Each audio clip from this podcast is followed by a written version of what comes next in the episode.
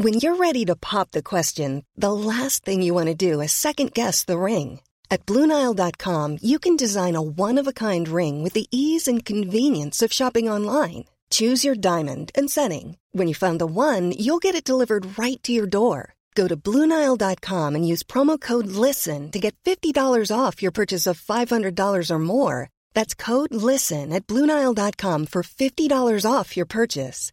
Bluenile.com code LISTEN. Planning for your next trip? Elevate your travel style with Quince. Quince has all the jet setting essentials you'll want for your next getaway, like European linen, premium luggage options, buttery soft Italian leather bags, and so much more. And it's all priced at 50 to 80% less than similar brands. Plus, Quince only works with factories that use safe and ethical manufacturing practices. Pack your bags with high-quality essentials you'll be wearing for vacations to come with Quince. Go to quince.com slash trip for free shipping and 365-day returns.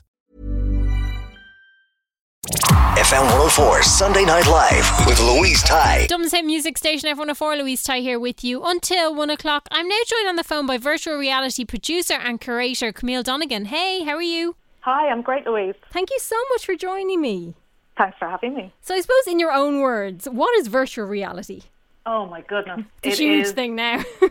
It is the ability to transport somewhere else entirely, and the the really unusual feature of this medium is that it does hack your brain. Yeah. So because we're experiencing 360 3D visuals and auditory uh, input, our brain goes, "Oh, this must be real," because the only other realm where we've had 360 3Dness is real reality.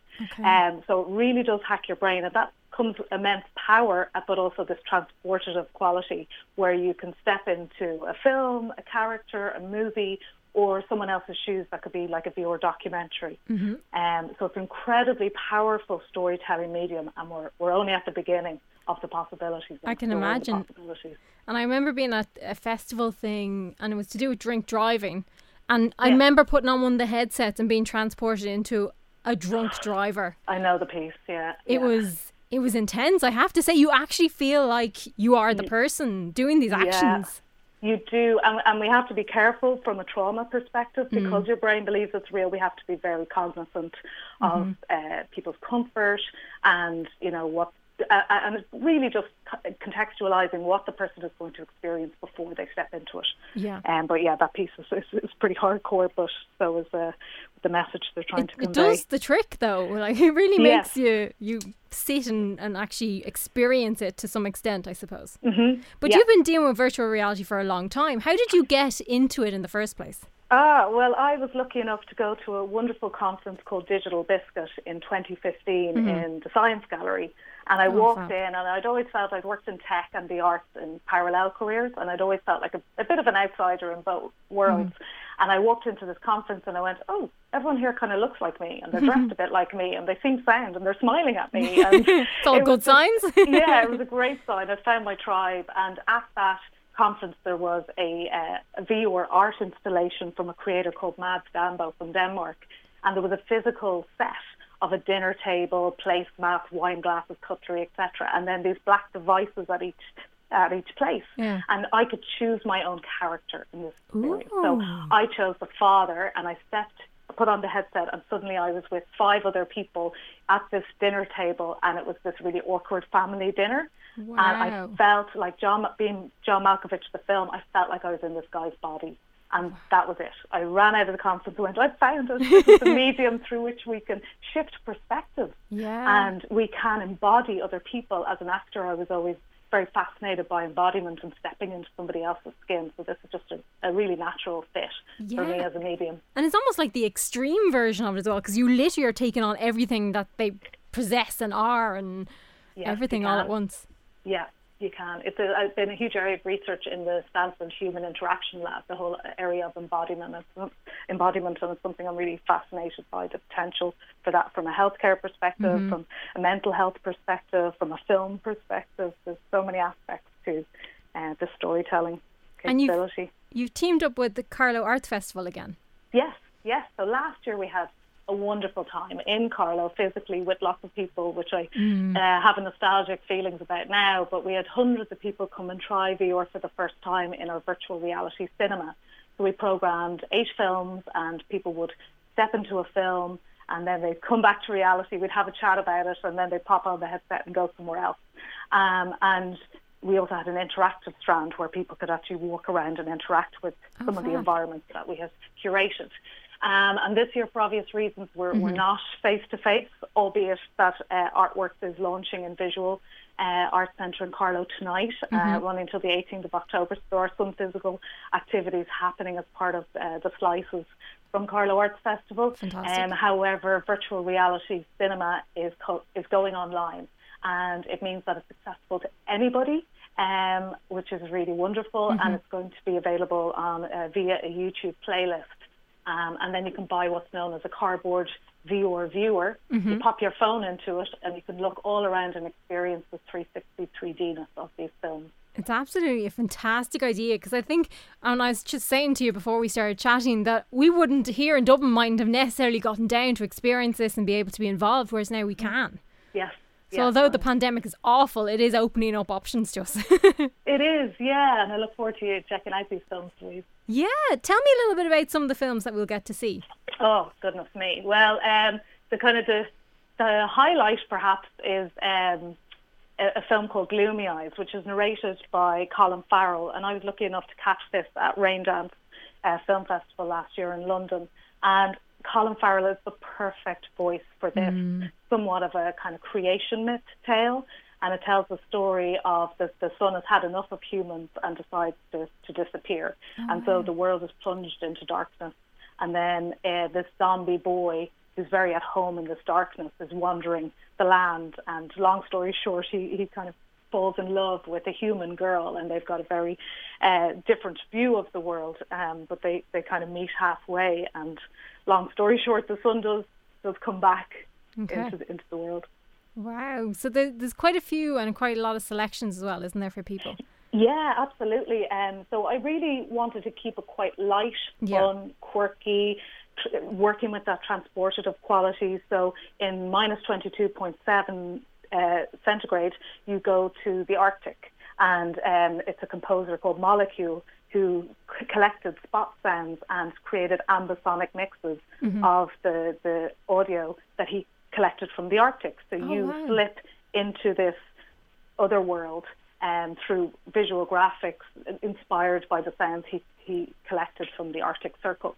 And then in Passenger, you're transported to the polar opposite pole, uh, it, well, to Australia at least, and you jump into a taxi. You're in an animated world with a uh, very furry, feathered friend as your taxi driver, and he's inviting you to Melbourne, and you discover you're you're an immigrant in the story, and he's kind of telling you what it was like when he first came to Melbourne as an immigrant.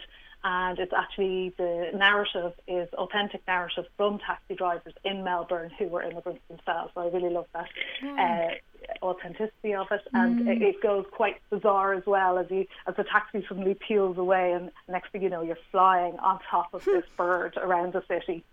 So maybe remain seated while you're watching these. Oh yes, all of these are designed to remain seated. Actually, yeah. Because otherwise you might end up, you know, reenacting some of it. Yeah, yeah, yeah, yeah. You'll take off. Yeah, actually, from I suppose previous um, events that you would have done, what are people's responses to these? Do they tend to start Oh, pre- thinking they are this person?